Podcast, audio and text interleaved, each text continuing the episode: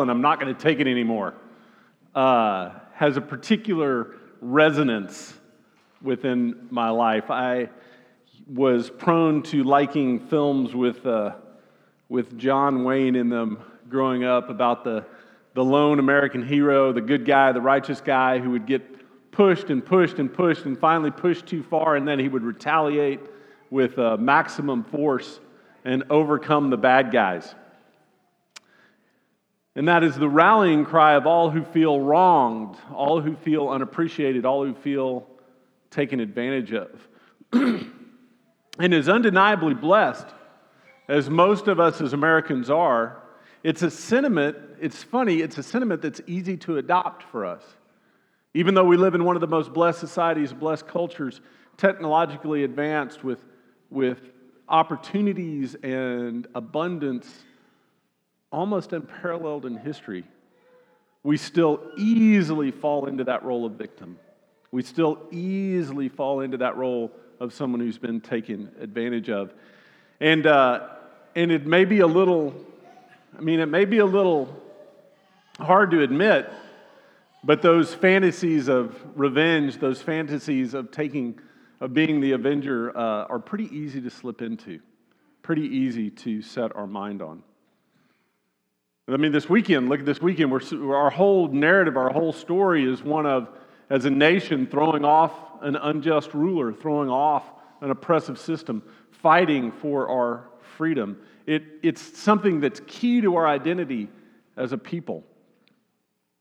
And uh, if you don't think this, this is a, a deep theological thought, one of our teaching team, who's especially scholarly, pointed out that, um, damn it, I'm mad is actually, damn it, I'm mad, spelled backwards. I know that's deep theological thought, so just, but meditate on that a little bit. it's another thing altogether, however, to admit that the reality of, to admit the reality of oppression and injustice, but then recognize God as our deliverer. Recognizing it's not us who throw off the yoke, it's not us who free ourselves, but ultimately, always, if it is to be sustained, it is God who does that, God who throws that off. It is the Lord who administers, and, and to recognize the Lord as the one who administers justice, who sets things straight, something different happens then. Something very different happens when we recognize and commit to the idea that it is God who avenges, it is God who delivers, and not ourselves. It takes time, and it may on the surface seem similar, but the results, the fruits, the effects of it are very different. And I think as we do this, as we cultivate the gift of faith by practicing it, by recognizing God's presence in our deliverance and offering an appropriate response, we will be very different people. So pray with me if you would.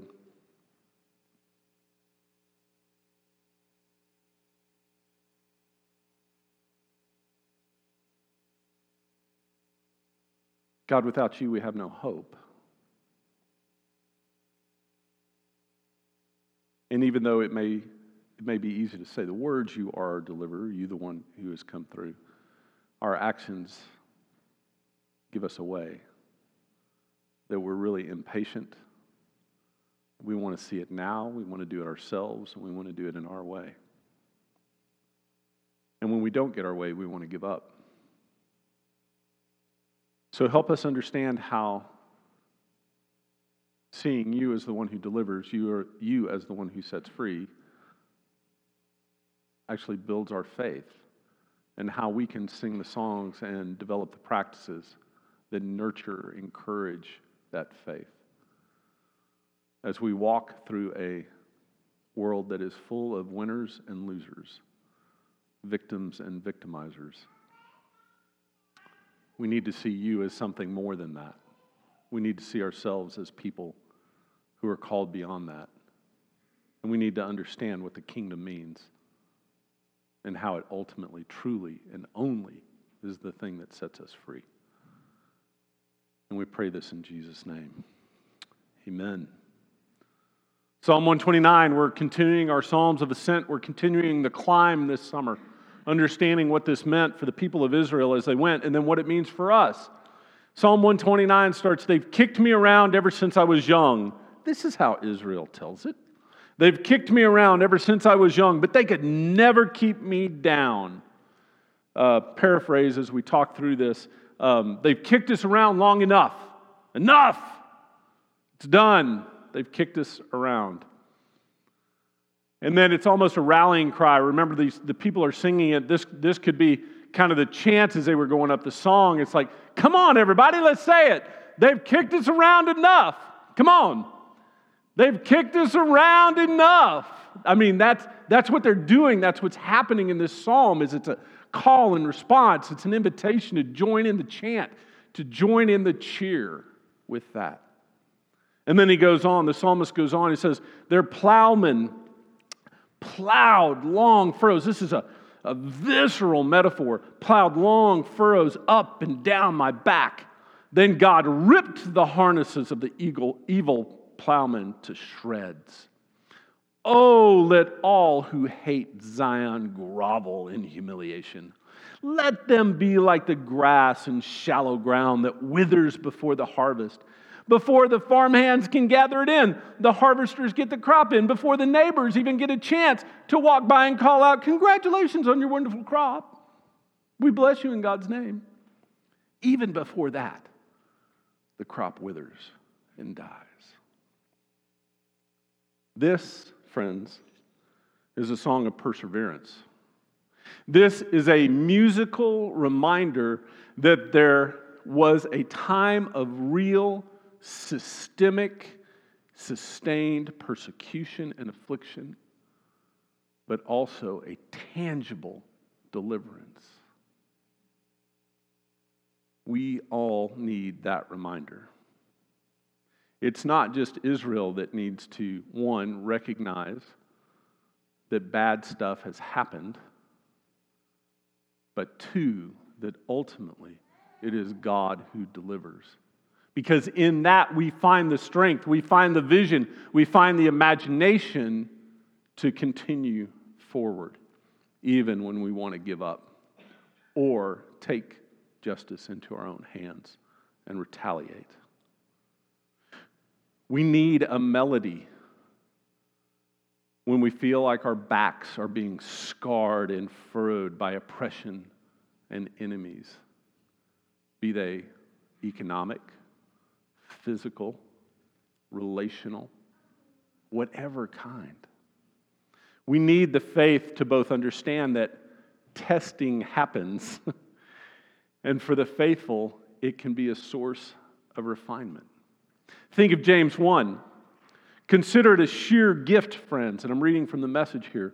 When tests and challenges come at you from all sides, you know that under pressure, your faith life is forced into the open and shows its true colors. So don't try to get out of anything prematurely.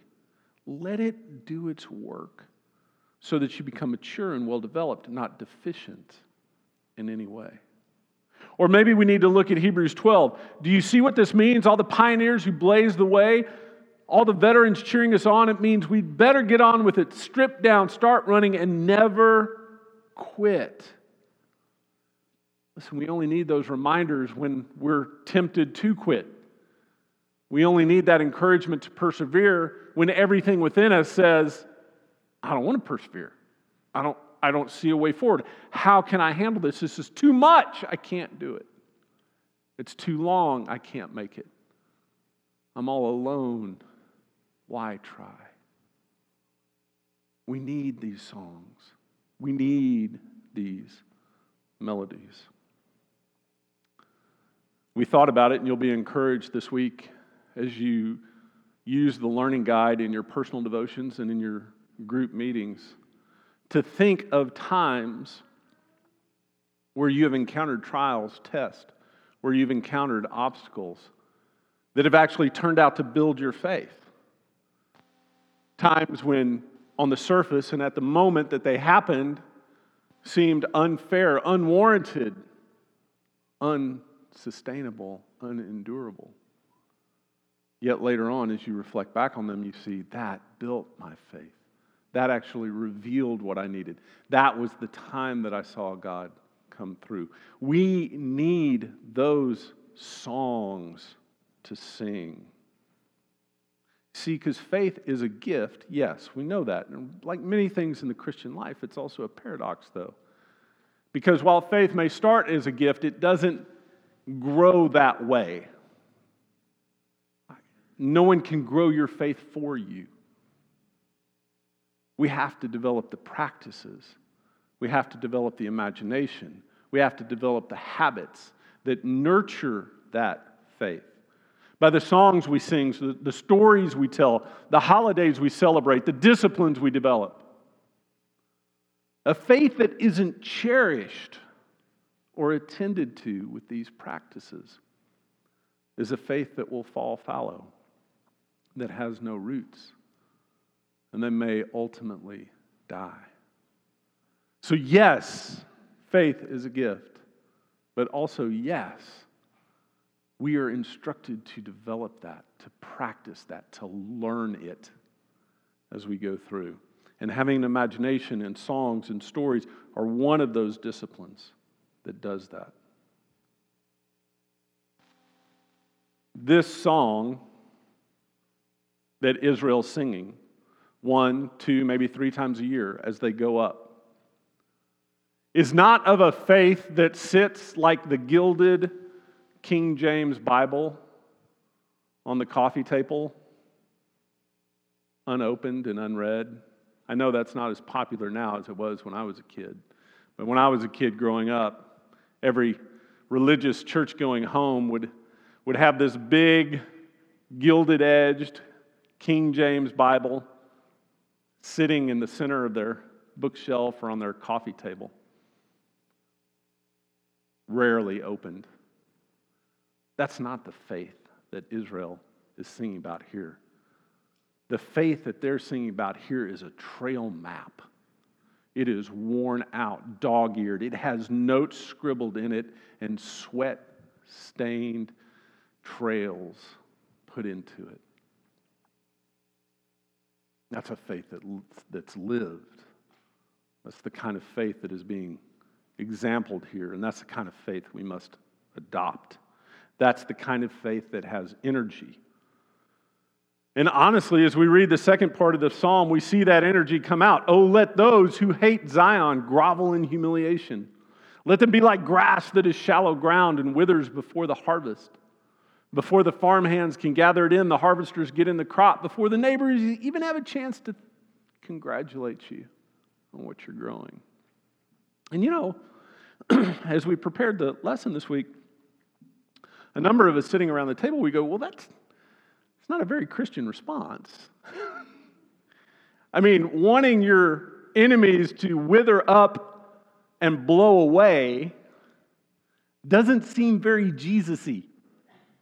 It doesn't seem like what we, how we should respond, does it, right? I mean, we follow a Messiah who says, pray for those who persecute you, right? Bless those who are your enemies. They ask you to go one mile, go two you're forced into it. So, so what's going on here? I mean, it's in the Bible, right? So, well, while it may not seem a very Christian response here,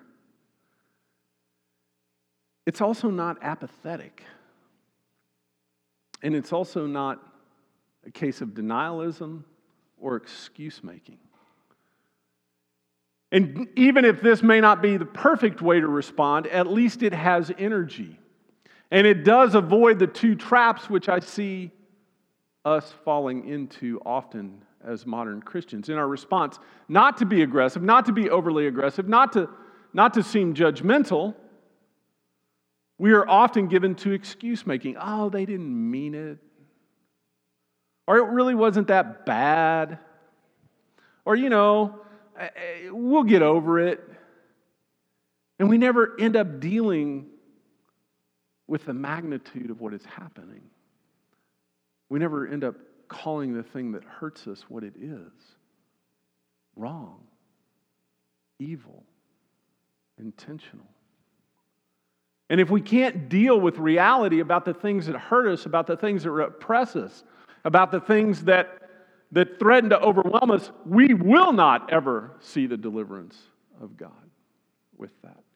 So while I'm not encouraging you to pray for your enemies to dry up and blow away, we can take note here to say we should likewise also not make excuses for it or deny that it exists as we go on with that.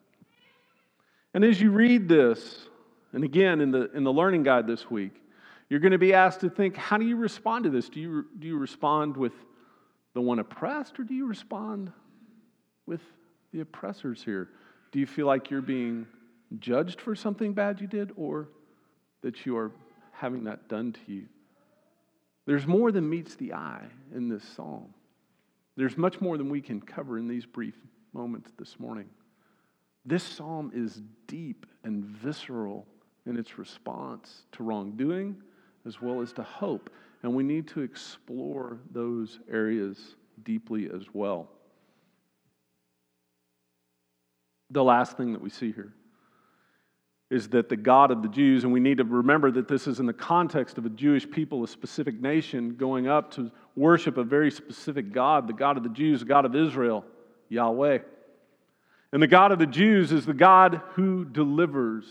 If there is any single characteristic, there's any single characteristic that stands out about the God that we worship, it is a God who delivers from oppression, from our own self inflicted wounds, as well as those that we have been afflicted with by others.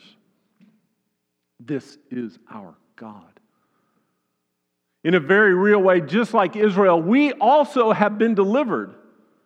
Jesus has broken the tools of the oppressor, set us free from the taskmasters of death, and Jesus sits victorious over all the foes of humanity, over all the foes of creation. While this, is, this psalm is set in a specific context at a specific time, we talked about this week, it's also a, it's also a broad history of Israel being sung here. That these afflictions, these taskmasters that furrowed the backs of the Israelites with oppressions, that God was delivering them, had brought them out of Egypt time and time again, had restored them from Babylon. Well, that story didn't end there. God didn't quit then. God continued and then ultimately broke the yoke of the oppressor, destroyed the schemes of the enemy by sending his son, Jesus. So, we likewise, even though we're not going up to the temple, we can sing this song as believers because of what Jesus has done, is doing, and will ultimately complete. Humanity's invitation is to proclaim with ardor and enthusiasm enough! Enough! Yes. But to proclaim it without anger or animosity, not with the vile venom of victimhood or the abusive anger of the avenger but with the redemptive energy of the delivered, with the complex yet ultimately joyfully resounding hallelujah. Our God saves. Let the world rejoice and know the salvation of Jesus, the Messiah. Do not give up in proclaiming the deliverance of Jesus to the world and to yourself. You have been delivered. You have been set free. You have been redeemed. Jesus has provided everything we need. This psalm paints a vivid picture of God as our deliverer, of all who opposed and continue to oppose Jesus as drying up and blowing away, while the faithful put down deep roots and produce a rich harvest. Recognizing this allows us to embrace the disciplines, the practices, the songs, the imagination that fosters a vibrant and life giving faith. It also allows us to experience the full range of emotion and energy in response to suffering and to blessing while not becoming vindictive or oppressive in return. Maybe that's maybe that's why we do this every week. Maybe that's why we come to the table every week is to celebrate, is to remember, is to see salvation that has been provided to us not by further oppression, but by a very real salvation through submission.